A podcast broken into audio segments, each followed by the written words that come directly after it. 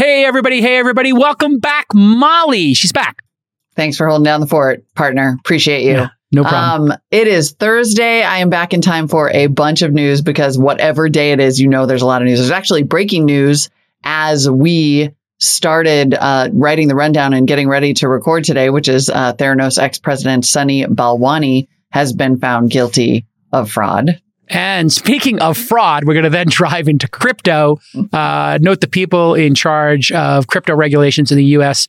might have to forego crypto investing themselves. The U.S. is, uh, you know, creating some more regulations after, you know, all of this crazy dismantling and crypto contagion. It seems like the U.S. government is going to finally uh, step in. What a concept. What a concept. concept, Maybe a little less self dealing in government. And there's a big lawsuit aiming to become a class action lawsuit against Solana. Ah. It's taking aim at VCs and some of that insider Yes, the uh, multi, uh, dealing. Mhm. Yes, this is something we've talked about. It's a multi coin fund. And uh, we're going to do a startup of the day for warehouse workers. Very cool. It's going to be a great show. Stick with us. This Week in Startups is brought to you by Microsoft for Startups Founders Hub. For the challenges you face as a startup founder, Microsoft for Startups Founders Hub is here to help. The platform provides founders with free resources like Azure credits, development tools like GitHub, mentorship resources, productivity software, training, and so much more. The program is open to all and takes five minutes to apply, with no funding required. Learn more and sign up at aka.ms slash this week in startups. Masterworks. Masterworks is the first company allowing investors exposure into the blue chip artwork asset class. Twist listeners can skip the 30,000 person waitlist by going to masterworks.io and using promo code TWIST. And lemon.io. Need to speed up your product development without draining your budget? Hire vetted engineers from Europe at lemon.io. Go to lemon.io slash twist to get 15% off for the first four weeks. All right. So, as we mentioned before we dive into all that crypto stuff, just an update that Theranos ex president Sunny Balwani has been found guilty of fraud. Of course, Elizabeth Holmes was found guilty six months ago about. Um, and in this case, uh, this is kind of interesting. Sunny Balwani was found guilty on all 12 charges against him, which were Oh, wow. all wire fraud and conspiracy to commit wire fraud. Elizabeth Holmes got that split decision. She was like, Hmm. Yeah.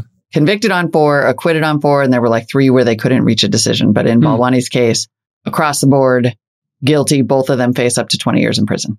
Well, not looking sunny for Sunny Balwani. Uh, Ew. But uh, hey, oh, you know what? Great. Uh, Great. We need to make an example of people who are committing outright fraud and putting people's health at danger.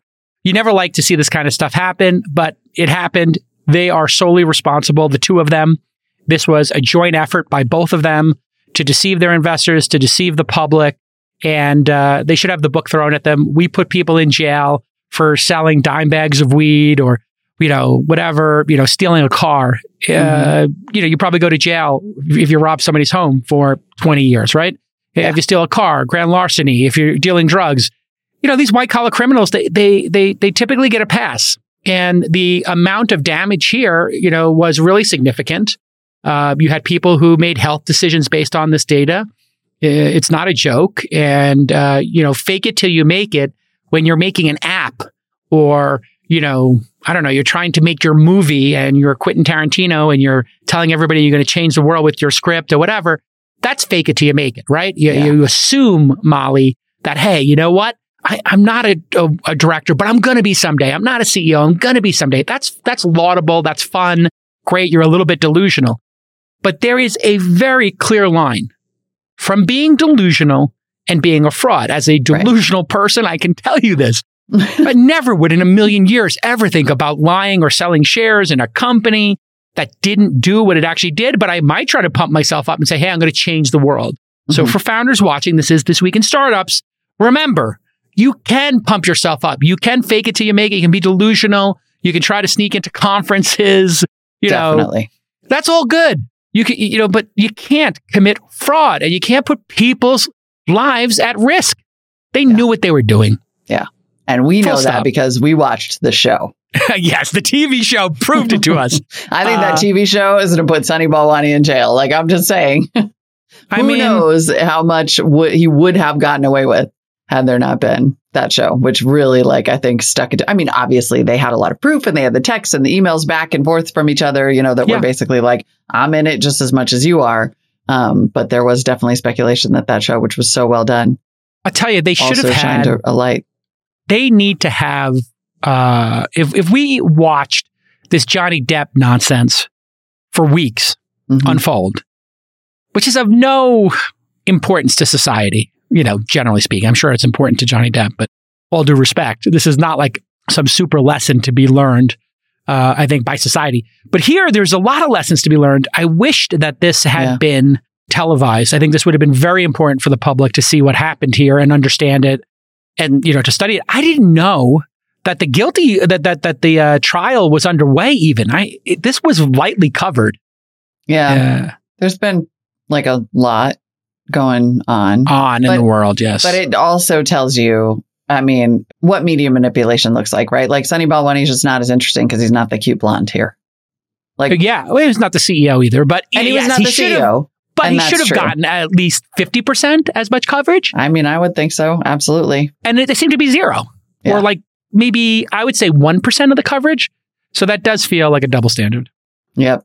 Although, to be honest, I, I can't even really say for sure how much it was or was not covered because A, algorithm, and B, like, Well, the Everything world else, being on fire at the so same time, you know, yes, there was so Um, much that even I will cop to the fact that this is the least, the thing I'm least interested in. But I really like tying it back to being a founder, you know, being an investor. Like some Yeah. of this is about doing your diligence, which a lot Mhm. of the investors in this company did not. They took all Yep. of these claims at face value and didn't do their diligence. And also the point at which you go from magical thinking to lying, yes. which These is are a two very clear line. two very important lessons. And uh, thank you for bringing up the first one, which I, you know, I didn't even think of. If you're an investor, do your diligence. Mm-hmm. And if something is not right and you're not seeing the technology, then you know it's a red flag. And then if the, you're getting spun, you, you know, it's just like, how many red flags do you need, Molly, in order to say, I'm going to pass on investing in this or I am going to put my foot down? And, you know, I've had the situation happen, uh, you know, in one of my future books. I will, I will tell more stories, but to obscurify situations, I've been in situations not dissimilar than the Elizabeth Holmes one, where a founder was lying or a founder was doing something unethical or something that even Molly, I could consider getting close to the legal line, right?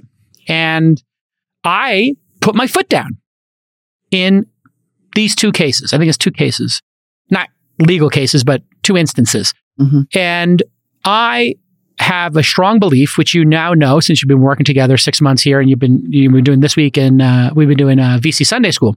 I believe in diligence, hmm and you are now getting a front row seat to how much work we put into the diligence here at Launch and the Syndicate. We put a lot of work into it, and That's boy, do we find a lot of interesting flags and red flags. Some of them are mini red flags, some are pink flags, some are like, okay, this is something that could be cleaned up. Your accounting's a little sloppy. You know, oh, you need to get these legal documents in order so you're in compliance. They're kind of like compliance issues, right? Or let's call it hygiene, right? Like good hygiene. And you now are getting to see how founders react to them and how they respect us. The founders and other investors who see us do this diligence, they uniformly respect us. Who doesn't respect you when you do proper diligence? The people who are committing fraud. hmm So when you Mhm. get pushback on diligence, I encourage all the young investors out there on their first funds. I'm on my, I'm going to be starting our fourth fund and over 300 investments. I too got a little bit like, oh, am I being too hardcore doing this diligence, Molly? And then I freed myself of that because I said, anybody who's going to fight back on an investor who's giving hundreds of thousands, millions of dollars to a founder and being partners with them and putting their name attached to the company, who would in a situation like that fight against doing proper diligence? Who Yeah. would? Yeah. Hmm. Who would fight against that? Mhm. Someone who does not want that spotlight coming. Exactly. Exactly. If you, know, don't have your house in order. And you're hardcore about that. You know, we're hardcore about demos. Like I have seen you in professional development and other investors and and you know, we'll write templates that are like, if you are still going on and on after a certain number of minutes Yep. about your background and your origin story, we're going to want you to skip to the demo. Even Yes. in super early stage companies, we want to see the goods. And in the Theranos case, over and over and over, people were not shown the good goods point. and did not insist on it. It's such a good point. You know, if one of the core things we do as investors and as partners to these companies is we give product feedback and we understand the product. And we try to understand the product because it's going to eventually make contact with the world, aka mm-hmm. customers. And the magic that happens in startups is when a product is so well constructed that the customers fall in love with it. They're delighted. Their problems are solved. And if you are investing tens of millions of dollars or a hundred millions of dollars and you can't bother to look at the machine and understand how it works and open it up and send a diligence team in, you shouldn't be investing. Right? Like Rupert Murdoch put a hundred million dollars into this. Mhm. Could he not have earmarked but $10,000 to hire somebody in science to go look at it? Think about what he did. He just trusted everybody else. And I'm not singling him out, but there were many people like this who trusted everybody else. But there were more people, Molly, who I know, who laughed in Elizabeth Holmes' face, Mhm. literally, and Sunny's face when they refused to show them the technology. So I'm, I'm actually really glad that this is what uh, has happened. Yeah. I am glad that this is over. It was a nightmare for Silicon Valley to be blamed for this. They didn't have a lot of Silicon Valley investors. It's criminal behavior, full stop. And every thousand companies or so, or maybe it's every 500, you could have sociopathic people, narcissists, criminals. There's an evil element in the world. People forget that. And so why wouldn't that exist in any vertical? It could exist in the movie industry, the finance industry, startups, pharmaceuticals, healthcare. Every industry is going to have bad actors. Mhm. These are amongst the worst actors I've seen in my career. Yeah, this is Uh, this was I mean this was major. Yep. Yeah. No doubt. No doubt. All right. Well, and I called uh, this same bullshit out, by the way. And uh, I will get my flowers and I will get my coronation at some point, Molly, when it comes to the crypto situations.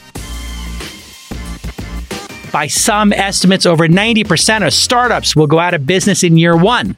That's why Microsoft created the Microsoft for Startups Founders Hub. This program provides founders at any stage with up to six figures in resources. I kid you not. You're going to get up to $150,000 in Azure credits based on your stage and size. You can get free access to GitHub's enterprise tier. And you're going to get technical advice from experts at Azure and the Microsoft Cloud. You get one to one mentorship from their mentor network and exclusive benefits and discounts from companies like OpenAI. And the best part? There are no fundraising requirements. And unlike others in the industry, I'm not going to mention any names here, the Microsoft for Startups Founders Hub doesn't require startups to be investor backed or third party validated to sign up and access benefits. Nope, they're not playing favorites. They want to help everybody. It's truly open to any founder, and it's not about who you know. It's about what you build. Any founder at any stage can take advantage of this. You can get up to six figures of value by signing up right now at aka.ms slash this week in startups. So sign up and start building today at aka.ms slash this week in startups. Oh yeah. Speaking I of mean, which, every with every passing day. Exactly. I mean, I was going to say let's where are let's talk flowers? about oh, more here are my bad flowers are actors. here.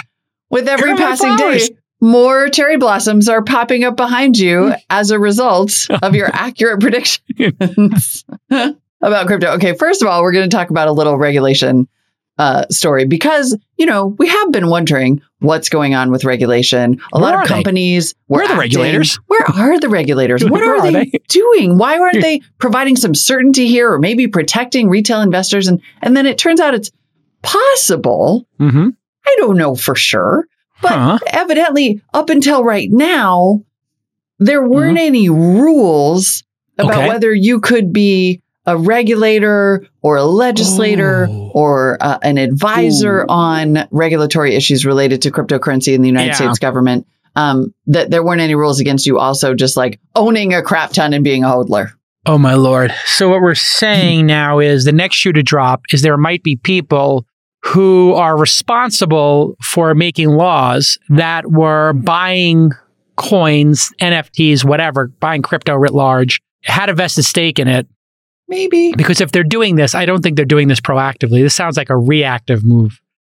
It I kind you- of does. Yeah, it Yeah. feels reactive. I mean, if this was proactive, it would have happened five years ago. Yeah. I mean, We're we're we're in much. decade two of crypto, and we're certainly in like, you know, year five or six of it being mainstream. So this is a legal advisory from the Uh-huh. Office of Government Ethics. To be clear, it's not even really like a law, but Right. it bars federal workers who own crypto from working on policies that could influence the Okay. value of their digital assets. So a pretty straightforward non-conflict of interest rule here. Great. We do know um, that, for example, there have been some White House staffers that have been open about Hmm. their crypto investments. I assume that there are plenty who haven't been. One example is technology advisor Tim Wu, um, who has been an advisor to the Biden administration, who holds millions of dollars Yeah. worth of Bitcoin recorded, reportedly, and has voluntarily stepped back from working on crypto policy. I have a solution, Yeah. kind of like journalists do. Mhm. we would have disclosures, right? Especially for high, higher profile journalists. So if you were Walt Mossberg or Kara Swisher or Molly Wood or whoever, you know, somebody up there, in your bio, it might say, I am, you know, in a relationship with somebody who works at Google. Like Kara Swisher Oh. was famously married um, to a Googler. And so, you know, she would just disclose that. Now, if you live in Silicon Valley, the chances of, you, and you do get married, uh, the chances of you marrying somebody in the tech industry are like 98%. Mhm. So fair enough. And would that change somebody's coverage? Yeah, almost certainly not. But if it's disclosed, it makes you feel a heck of a lot better. So what should Mhm. happen is on the bio pages of everybody who works in government, you know, who's in any kind of a significant position, it should just say if they have any direct holdings, not mutual funds. Because mutual funds, you know, you're kind of obscured. But if Right. you know, or maybe small mutual funds, you know, which is what I always tell people when I'm on something like when I'm on CNBC, I would say to people, listen, I might hold some Facebook, you know, in a mutual fund, or I might own Tesla in a mutual fund, or an, in, an index fund actually is what I use, Vanguard, like index funds. But I don't actually trade it. I don't own specific ones. If I do own specific, I'm like, I own Coinbase, I own, you know, Uber, obviously, and I own other, you know, Square. So I, I I'm just always upfront about it. But why not Mhm. just put it on everybody's bio page? It actually Yeah. gives them more credibility. Hey, I mean, it really Tim does. Wu has Bitcoin, Ethereum, NFT, and if he listed six different things he held, great, Right. perfect. You know, And I'm wading into a minefield. be- I know because members of Congress are Oh, God. constantly violating these rules, right? And Nancy like Pelosi constantly. is the greatest trader in the world. I mean, to, let's just not even get into Joe Manchin reaping like $5 million in stock Oh, did he do dividends from a coal mine. do you so not know this? Uh, I, I do And now that you remind me. On the energy security, It's- like it's the so energy gross. committee. I mean, it's, It's, like and it's all of them. By the way, it's it, it's all of them. rules. Democrats, all them. Republicans. It's all of them. it's all They're of them. all And they have grifters. disclosure rules. In fact, I think there's a Republican congressman right now who's in trouble for like waiting a year to disclose an investment that because he was like writing legislation related to that specific investment. I mean, it's all as dirty as it can be. Um, so dirty. but at least, and so I would love to see it all get cleaned Yes. up there. Even uh, producer Nick found this Wall Street Journal investigation finding that back in 2021, there were 131 judges who failed to step back from I lawsuits heard about involving this. firms Yes. that either they or their families had shares in. Hmm. And it was like appointments going back to Lyndon Johnson. Yeah. Yeah. Uh, i- you know, here's the thing. It's very simple to solve these problems too. You go into government office. You should have all of the shares of companies you have either in a blind trust. Mhm. You don't have access to the trading. You just put somebody who's a good custodian into it, and they could give you like a yearly report, or you could make yearly decisions, right? So even if you do make decisions, they would be every year. I think that would be reasonable because you don't want people to not take office because they can't, it would hurt them financially.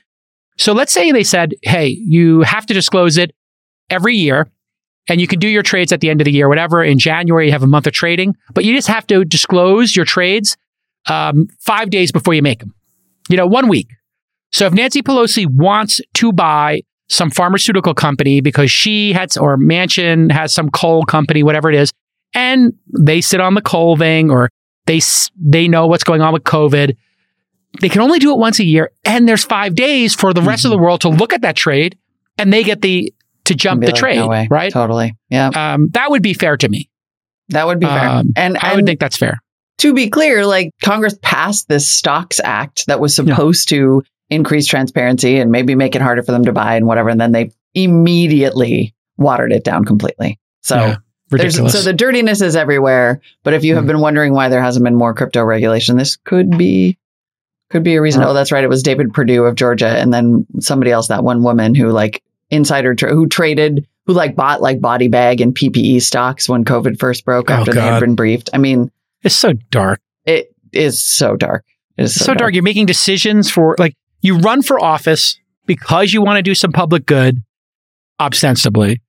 Then you use it as a grift. And, and how much money are you making? Like, are these people making 10 grand on a trade, 100 grand on a trade? Like, why even do that? Mm, It's much more. easier to just put your stuff into a low fee index fund on Wealthfront, uh, uh, you know, Vanguard, and set it and forget it. And then just focus on your time in office. It's so much Mhm. easier.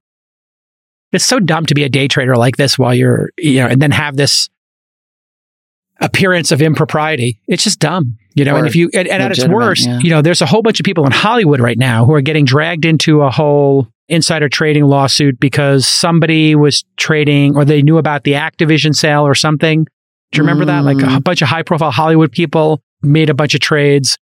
Yeah. Martha Stewart comes to mind, you know, and all the people who are making Yeah. those trades. And if you get caught up in one of these things, you, can wind up in jail, you know, and, and these DAs, SEC, you know, they, they take this stuff mad serious, you know, and they would love to have high profile people to put a pelt on their wall. And you don't want to put yourself in that situation.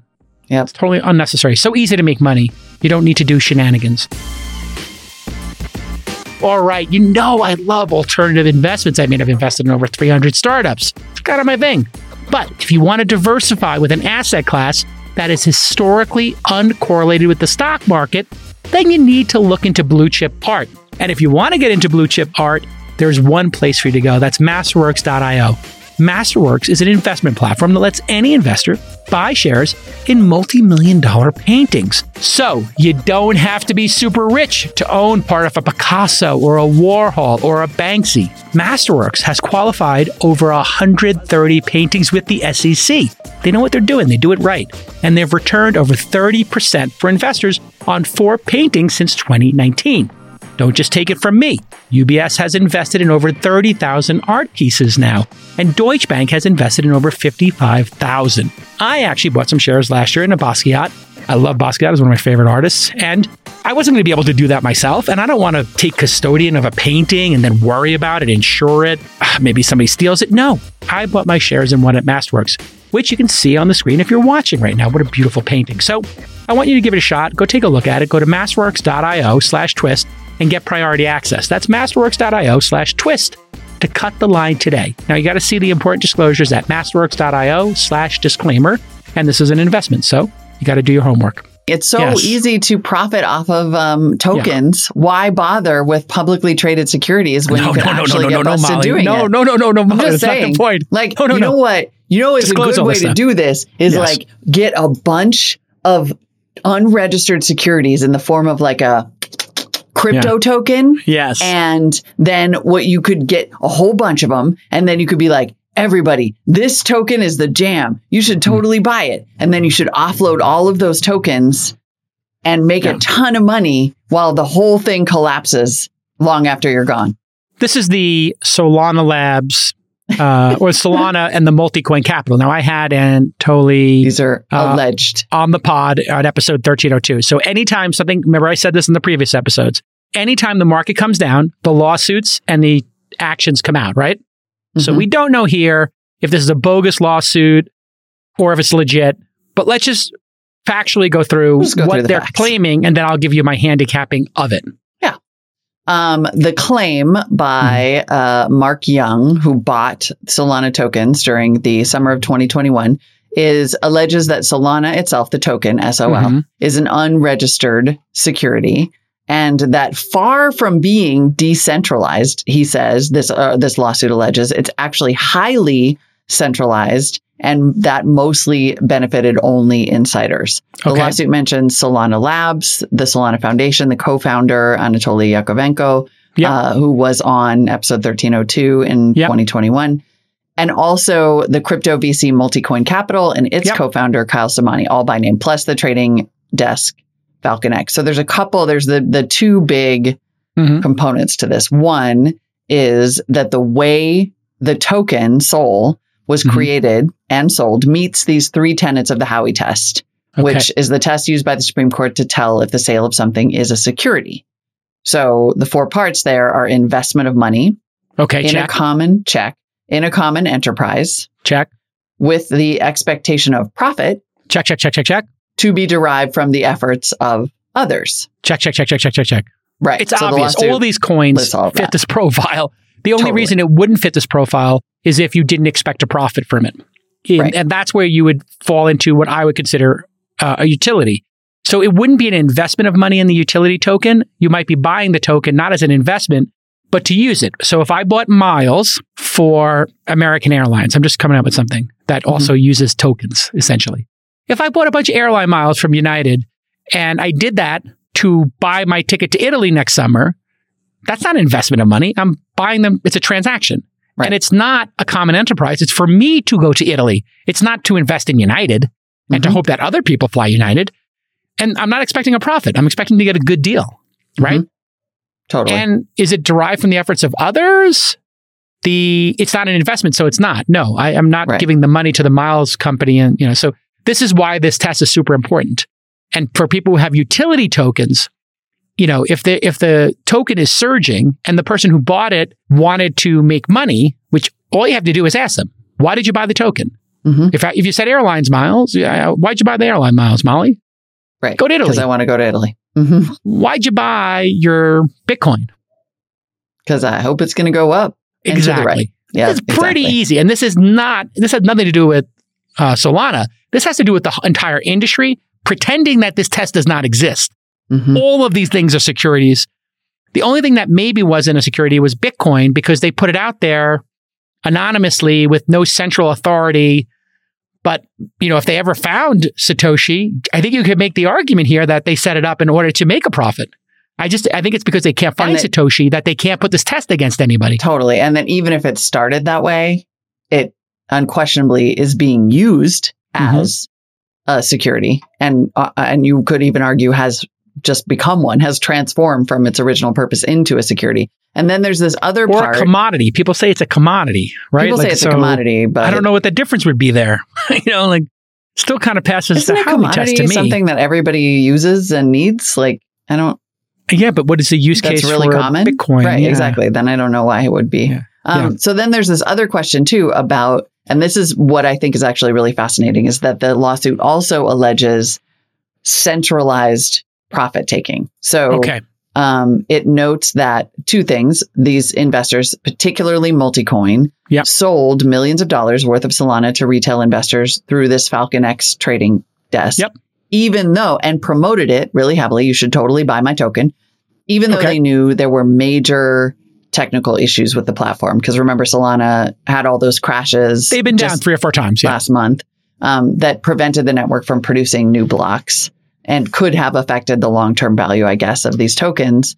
But the lawsuit I think that's also, a BS. I think that's BS, by the way, that claim. that Because claim all, may be BS. yeah, but all is services go down. That seems like a spurious. Is that the word spurious? Specious. all that's a little platforms specious. go down. I guess the question is like, yeah, I mean, it would be like you should still use Twitter even though it crashes all the time. That doesn't the necessarily investors in get to the Twitter intrinsic value. invested. People bought shares. They sold shares. But of course, it's going to go down. AWS goes down. You know, Sure. it's Amazon. So, and I don't know what, but I, and I don't even, I don't know what part of this is illegal, but I do think it's interesting. And and uh, this woman on Twitter who's a lawyer for general counsel of this group of European software development companies that are building blockchain based software noted, and other people did too, that the lawsuit contains this allegation that 48% of the Sol tokens are held by insiders, either like Right. the founder or the team or the Makes investors. Yeah. Yeah. And she said they're alleging that a crypto VC is an underwriter Mm. and said it's you know this is this would, it would be something you might more commonly see in an SEC case, Yes. but not from a private plaintiff because in theory it's not illegal for that to be the case. But it also does point to this bigger question of like who's crypto even for? if it is a security, and I think it is, Mhm. um, then all of this should have been done, you know, properly. Um, and it says here, Solana Labs filed a Form D with the SEC saying the sale was of securities exempt from SEC registration, as in private company. So they're kind of saying these are private company shares. hmm And of course, people are going to sell their tokens when they're on the market. And this is the big problem with the shadow economy, you know, the shadow market that Mhm. was created. They created a shadow securities market in crypto over the last decade, and they refined it, Molly, to make it super efficient. And the claims are various VCs, and I think Multicoin is one of the smallest. There, there are much bigger VC firms. I'm not going to mention any names here. Uh-huh. But there are large VC firms who have put billions of dollars to work, hundreds of millions of dollars to work. And if they were buying tokens and they were buying them early and they were backing the company, and then all of a sudden the public can trade them and the public can trade them on exchanges that that VC is also an investor in or on the Mhm. board of, you start to see a pattern here of, well, was this some grand conspiracy here to clear these tokens out to the public, which would be as if when you and I now are investing in private companies, what if we took the company we invested in six months ago, Molly? Uh, and like, like, let's take your first deal for the climate syndicate, the syndicate.com slash climate, if you want to invest in climate companies with Molly and myself. Let's say we took that company and now we told people, hey, this is the greatest thing ever. We start talking about it on the podcast and you could buy Mhm. shares. hmm Well, that's called an IPO. So And if all know, of a sudden I- we're just promoting it, promoting it, promoting it, being like, you should buy these shares, this is the biggest thing ever. And that is actually what this lawsuit is alleging is yes, that it was this sort of constant promotion that made it seem better than it was. I mean, the lawsuit, it's a very long way of saying we think that Solana is a giant pump and dump. well, here's the thing. And if the if Solana was up right now, this lawsuit wouldn't, wouldn't Wouldn't exist. be happening. So here's what happens. Everybody had a collective delusion that securities laws didn't apply here or didn't apply in a very serious way. Mhm. And that was fine and dandy because the way our legal system tends to work is that we let people, you know, build stuff in the world and we trust that they're going to do it in a, you know, an ethical, moral way. And I'm sure they thought they were doing this, the people involved. But then if people get hurt, then we double click, we audit, we subpoena. You know, this is just how our society works. And so now that everything's coming apart, people are going to look deeply in this. Now, there's also a rub here. People were LPs in funds that made crypto investments. And so I'm LPs in funds that have crypto investments. And so now am I going to get dragged into all of this? And then did I get a distribution? You have to start asking yourself, did I get a distribution because I LP'd a fund? They were flipping securities really early in the life of the fund. And then people got burned and now there's lawsuits. And then Mhm. uh, is it going to pierce the veil and our LP is going to get dragged into this? Well, if things keep coming apart like this, now the LPs will get dragged into this. And so imagine you're some giant endowment, you know, and you got some distribution of, you know, some token. I'm I'm keeping it generic for a reason, obviously. Mhm. Um, and now you made a I don't know, a hundred million dollars from this distribution. Uh, you had no control over any of this. When you are an LP in a fund, you the fund managers get to decide when they buy stuff, when they sell stuff, and and what they pick to invest in. Now you're Mhm. going to get dragged into this, and this is where the crypto contagion is going to be disastrous. This is going to be disastrous. This could Yeah. be lawsuits for a decade, just like in the It dot com era. There were lawsuits for years. might be absurd, right? I mean, there are people in the comments in response to the the threads that are analyzing this lawsuit, being Yeah. like, "So you bought this thing and you it didn't mature Oh, in the time frame that you were hoping." You know, like it might be totally frivolous, but it doesn't matter because, to your point, if it starts to spread, if it starts to affect, you know, LPs who thought they were investing in basically like a mutual fund where somebody else picked the stocks, like it starts to be a stain on the entire industry and Yep. real businesses built on this technology will have trouble raising money. Here's the thing. Yesterday on the show, I was talking about how, you know, everybody's an adult who made these bets. Nobody made these bets thinking, I want to make 4% on my money every year and compound it and, Right. you know, double my money, you know, every X number of years. No, that's not what people were doing here. People were gambling. These people Mhm. were betting on the Jets, you know, or the Giants to win. They were playing parlays. They were betting on 20 to 1 ponies, you know, at the racetrack. People knew they were gambling. Yep. So now, it, it's if you think about it like a free option, I got to bet on this company, knowing this is the most cynical version of it, that Mhm. this was a little fugazi or this Hmm. was on the borderline of like the SEC's rules. So I'm going to make the bet. If it goes up, I sell and I win. If it goes down, I file a lawsuit and I threaten them with the fact that, hey, maybe this was a little fugazi and maybe I can reclaim my money so I have a backstop. So Yeah. that, that's the other thing here. So I- to the people who are in our, our chat talking about this, I do agree with that position, actually. And I do think people need to learn that there are no free lunches and that when you invest in a company, I hate to get all uh, Berkshire Hathaway here, but you're buying into a business based on the future cash flows of that business. If there is no cash flow, if there is no product, if there are no customers and you're making that bet, you're gambling or you're investing in a napkin. And I think all these crypto bets where people investing in a white paper slash pitch deck slash back of the napkin, something in that zone, Molly. Yeah. And uh, now you learn the hard lesson. You learn the hard lessons of investing. Welcome to the club. Yeah. You are the sucker at the table. If you know, You when you go to the poker table and you don't know who the sucker is, you're the sucker. Congratulations. As somebody who has been that sucker at the table. Everybody's the sucker sometimes. Like, you Yeah. know. Uh, okay, and then uh, more like another quick hit Oh, no. of crypto news that's No, probably more. also a lawsuit waiting to in happen. crypto contagion. Oof, It's duh, literally yeah, this week in crypto contagion. It's it's never going to end. It's never going to end. Well, I mean, it's going to end, but it's going to be a while. It's going to be a while. Um, let's see. Crypto firm, the latest crypto firm Uprise Okay. lost 99% of its customer funds trying Customer to short funds. customer funds. Oh, how? Yep. Uh, trying to short Luna tokens during Oh, seems like a good trade. And Luna collapse Wait, last month. that's a great trade. It- But wait, you're not supposed so. to do that with your customer funds. Nope. Nope. That's like me taking all of my LP money and going to Vegas and playing in poker tournaments or high stake poker games. You're not supposed to do that. I'm obsessed with this rehypothecation situation that it seems like keeps coming out in the crypto companies like that Celsius would I explained it to my son who's really into building mechanical keyboards. I Hmm. was like, let's say that I loaned you 50 bucks and in response I took your keyboard or Hmm. as collateral I took your keyboard and it Yes. was like if you give me my 50 bucks back you can have this keyboard back.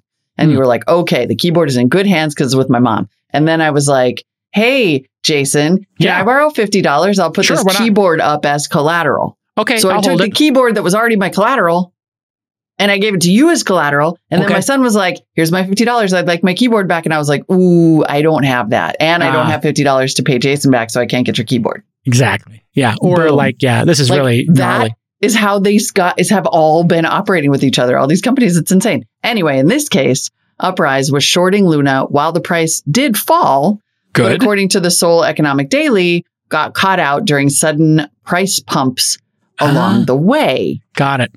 And so uh, lost $3 million Oops. of its own funds in addition to the money invested from their clients. Like apparently they are trying to figure out how to pay back clients. That plan Wow. is in the works. and it's gone. Here's how It's it gone. works. And it's gone.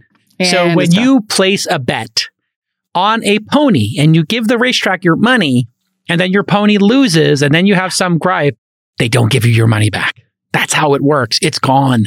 The This is money is gone. They absconded with it. chunks, tiny, $2 bills, $300 at a time, like small. Yeah. What a small, disaster.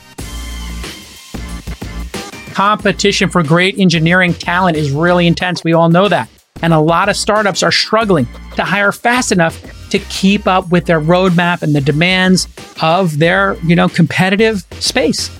You need to have great developers if you want to compete. And if you want to hire better developers and you want to do it faster, you need a trusted source of pre-vetted candidates. That's the key, people. You want to use lemon.io. They will tell you if this person's legit and if they should be working at your company. They have a network of engineers from Europe and Latin America, and every candidate has been tested and interviewed by their team. Here is how lemon.io can make your engineering team bionic. No wasting time with unqualified candidates. Easy access to global talent. Plus, they can get your developer up and running within a week.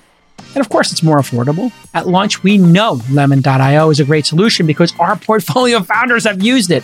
Okay, Drew Fabricant said Lemon.io was a game changer for his startup Scout. Drew was under the gun to hire a developer with a very specific skill set, and Lemon.io delivered a great candidate quickly and he says they were a pleasure to work with. So go to lemon.io slash twist to get 15% off your first four weeks. Okay, so this is just bad news everywhere, but is I saw everywhere. some good news. Mhm. So let's pivot from Web3 pivot. and let's just get down to earth. Get down to them rare earths. I am so excited to have a story that's good news. This is about dirt. Right? Oh, Like, I I love just- this story. Well, this I is love this such story. A cool story. It's great. Please let it be true. Please let it be true. Okay, so the the story is that the Turkish government is claiming that it just discovered almost 700 million metric tons Boom. of rare earth minerals. Yes. That and it's the kind of like it's enough for a thousand years of supply at current demand. And these are the metals and minerals that go into electric vehicles, Hmm. batteries, like Fantastic. MRI machines, fertilizers, stuff, oil yeah. refineries, and it's all the metals that are currently dominated by China. Yes. Yep. Dominated. And uh, we use like 150,000 metric tons. It's going to go up to three or 400,000. And these are dirty to take out of the earth. They exist in a lot of places, but they're, my understanding of it, uh, I've been getting a little bit of an education the last year, Mhm. is that, um, you know, it's how much work is it to take it out of the ground, Molly? And then it's also, does your country allow you to rip the earth apart to pull them out? totally. because it obviously means you're going to rip apart, you know, some plot of land somewhere. But the amount they're claiming, uh, and a bunch of different people have made calculations here. My calculation was like this is like four thousand years at the current demand. Another person made a calculation of a thousand. Uh, and who knows? You know, w- this is certainly something to look at because I don't know if you remember this, but about 15 years ago, we were talking about peak oil. You must have talked about it on Marketplace and at the New York Times. oh yeah, still. And yeah. everybody's like, we're about to run out of oil. This is going to be Mhm. the end of days. Our society runs on oil. And if oil becomes rare and it beca- it's going to cause chaos on the planet and there will be anarchy and society will break down. That is a true statement. Yeah. The part of the statement that was false was then Norway found oil reserves that were greater than like all the oil reserves that had been previously found. Yeah. And then people were like, oh, wait a second, you know, we have this new technique for fracking and we got this new technique for taking the sand out of the oil in the oil sands. And uh, once again, technology found a way and humanity found a way. And now the concept of like peak oil has never been brought up again. Yep. But there were story after story talking about three, four, five hundred dollar a barrel of oil, and then literally every nation going to war and it turning into Mad Max. Yeah. And, we And- don't talk about that anymore. we don't talk about that anymore. And, And you could buy an EV for 40 grand. And then all of a sudden, the United States used fracking to determine that, like in my home state of North Dakota, there's a massive oil field, and now we're a net exporter of We're net oil exporter. and gas, right? Like it, the this these are the kinds of things that do turn. And again, there are reasons to be cautious about this announcement. It Yes. one of the things that points to, and the noties are pointing this out, and it's true, is that rare earth metals always has been a misnomer. Like these, the metals aren't that rare Accessible. it's the extraction of them and the accessibility of Yes. them that is rare. And so what we don't know about the Turkey find Yes. is the grade of the metals and minerals in question. Like I visited a gold mine last summer when I was doing this reporting project and it's a really low grade mine. Hmm. As in for every ton of dirt they mine, they only get a few ounces of gold. So it's a ton of energy and machinery and literal human power and equipment and all of this stuff to get a very small amount of gold. So it's not, it's economically dicey. Yeah. So if these are low grade deposits, then it might not be economically viable to get them out and they might not even bother. And there's Or- the question of like, are they going to make the investment in the mining? Are they whatever, right? On and on and on. And will new technology emerge to make mining these more efficient? Certainly that will happen. Will that happen, you know, on, according to Moore's law, where it doubles every 18 months? Probably not, because it's a physical process and physics and physics. But it could And become 10%, you know, every year, uh, you know, or 5 or 10 or 15% more efficient to extract these. In other words, it takes less energy, you know, it's less damaging to the earth. And that's what's happened with fracking. That's what's happened with nuclear. Everything gets easier. And I don't know if you saw the the news, but the EU just said in this like emergency meeting that nuclear is green. Yeah. And that natural gas is green. So no, the first one I agree with. The second one is kind of bull, but Mm, yeah. you can bleep that out. However, this whole like the that the EU and Europe was going to be, you know, like oh my god, we're going to be so green, but what we're actually doing is greenwashing. We're we're basically going to buy, we're going to do all the production of energy in Russia and other places, and then we're just not going to do it on our soil. Now they've Mhm. flipped. Now that they are faced with a war with Russia, and the Germans are funding the war with a madman Yeah. who wants to take over, you know, some part of Eastern Europe. So now they have religion, nuclear's nuclear power Nuclear is now green. is under Which the green umbrella, which is where it always belonged. Dummies. Yeah.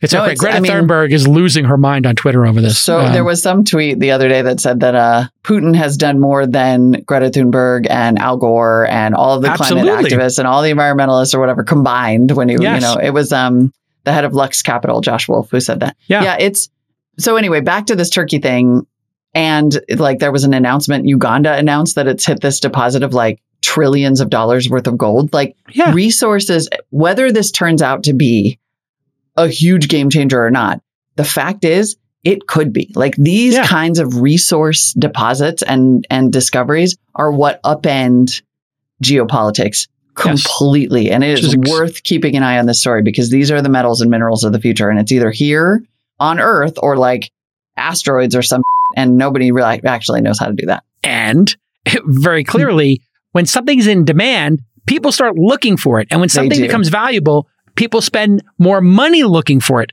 So it might be just like oil. hmm We were not spending a lot of money on oil discovery. Then everybody starts talking about peak oil, and they're like, "Wouldn't it be great if we found some more? Because hey, if it's running out and it does go to three, four, five hundred a barrel, we'll be rich. So we should invest some money looking for it." Yeah. That's what's that's my thesis as what as to what's happening here. There are 100%. law the, the majority of the planet has not been searched for rare earths. And there'll be more technology and science to look for it. And that's what happened with deep water drilling, the sands in Canada, all this stuff. People, these in you know, this this species called humans that is just so, you know, greedy and innovative and clever. We're so Mhm. clever We are. that now we're like, where is it? Let's go Yep. find some. That would be a good adventure to go on. And if you go on that adventure, let's say they just found what China or Vietnam has, right? 44 million, 22 million, you know, whatever, like metric tons. Like, what if they just find the equivalent of one of the top five countries? Game Yeah. changer. Game and changer. now, you know what every other country's going to do, Molly? They're gonna be like, you know what we should do? We should spend $100 million looking for some stuff in our backyard. What if we find some stuff? Just like we found fracking. hmm So let's go. Without a doubt. Good Last stuff. note on this is that uh, a few commenters on Twitter noted Turkey does have an election coming up and its economy Okay. has been in trouble. So it would be a good time to announce that you have, Okay. you know, 600 yeah. times more rare earth metals. So Sure. uh, notes of caution, but still Yes, there could be some red flags here, but do uh, keep an eye on this. It's a, Yeah. it could be a huge, huge, huge deal. It reminds me exactly of peak oil and what happened with Norway, which Yeah. like people are like, wait, Norway's got the largest sov- sovereign wealth fund in the world. It's like, yep, we, found the oil, and by the Turns way, we're probably not going to even pull it out of the ground. we're going to sit on it. Hopefully. Uh, yeah, I mean, I think that's the best case scenario here. Um, I was looking up nuclear statistics. It turns out China is building 30 nuclear reactors outside of China in the whole Belt and Road program to like, you know, be influential in Southeast Asia and then Africa. Yeah. Uh, so they're building more, like a magnitude more than Yep. we are. We're building like two, like we've got like two in the planning. They're building 150 in China and 30 outside of China, 180. China realizes that nuclear is green because they have serious problems in their country with pollution, air Mhm. pollution specifically.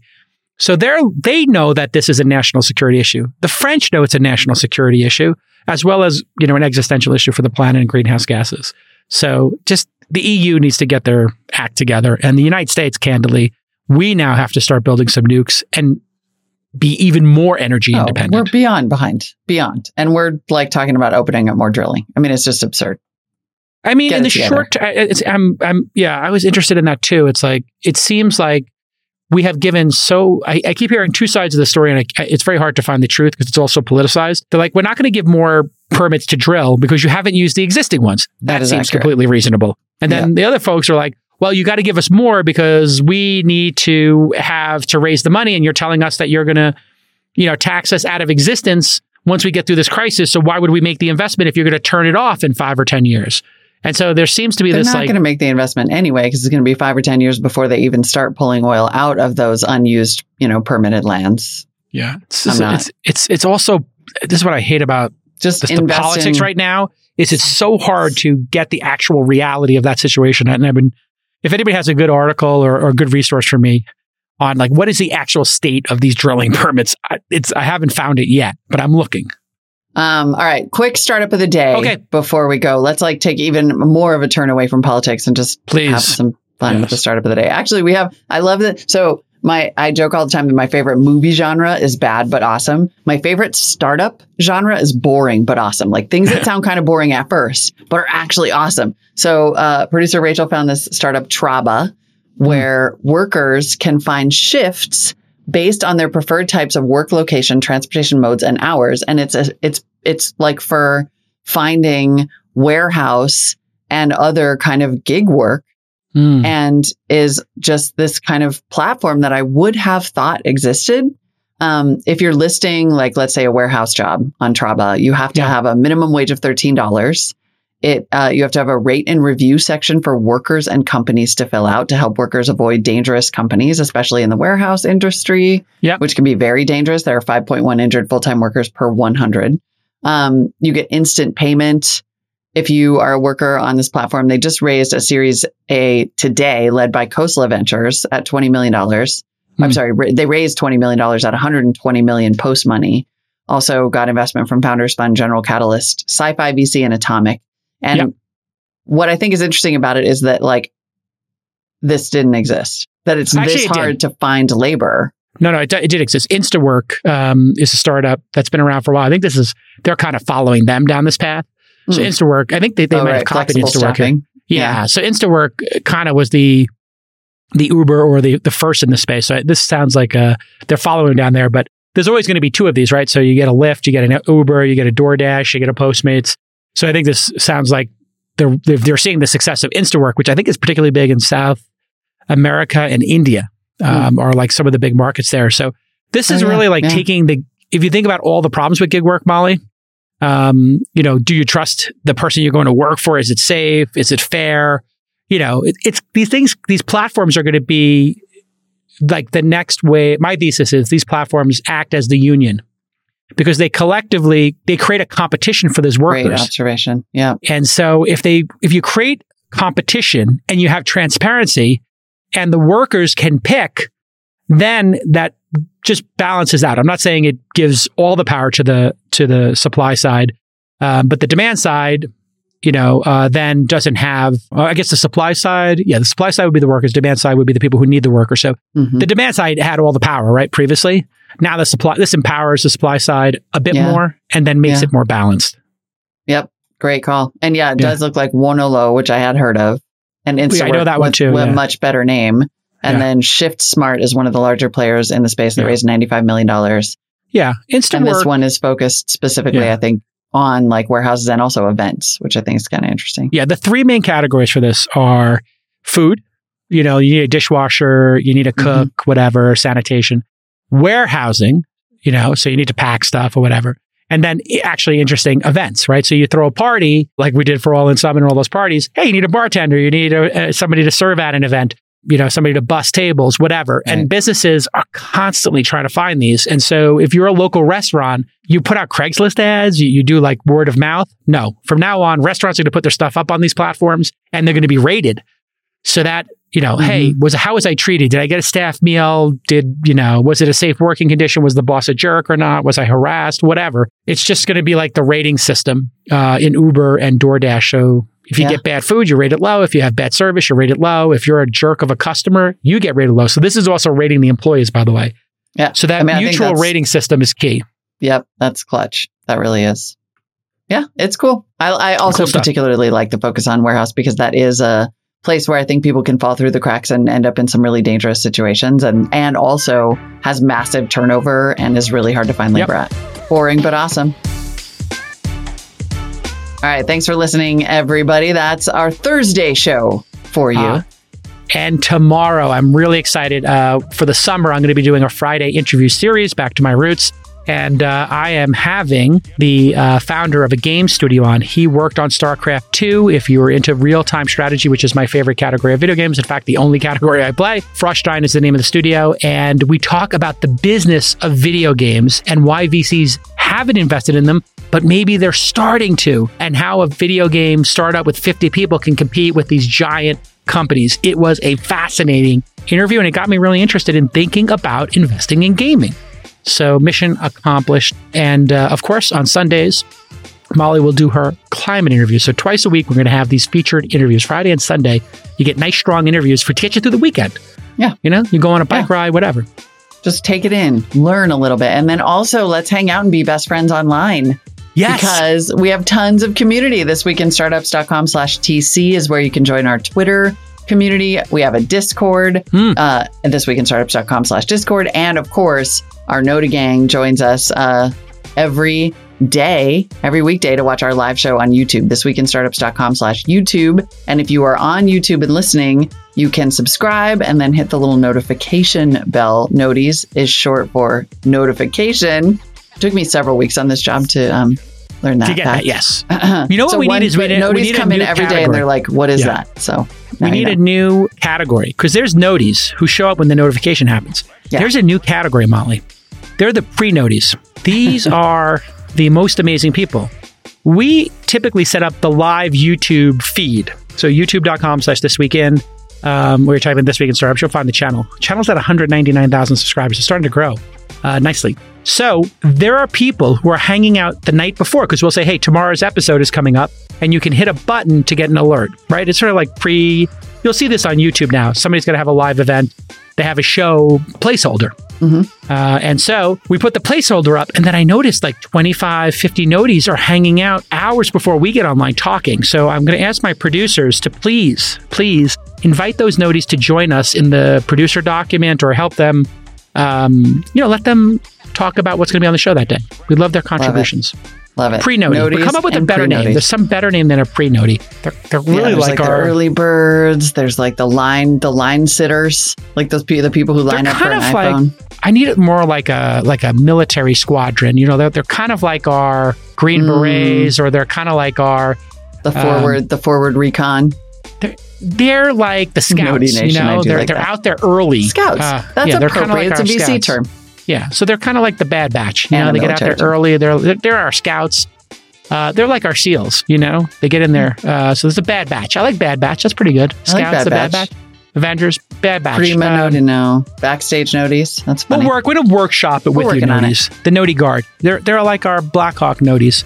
Uh, but we, we love you, noties, and uh, thank you. Backstage we'll see you tomorrow. Backstage noti. right? Oh, Backstage that's pretty is good. That's Backstage Eric. noties. Yeah, that that's Yeah. gonna stick. Good job, Yeah, Rachel. Yeah, I like that. Rachel's good at. Uh, she's good that at the would, to be up. fair, that was Eric. That was Eric. Eric Weiner in the. Uh, that was one Oh, of the noties who came up Oh, it was one of the noties. Oh, Rachel, none for you. Sorry, noti, Oh, noti come love. No, no, She's no love for you. Real time. All right. All right. See you tomorrow, Bye gang. bye. Bye bye.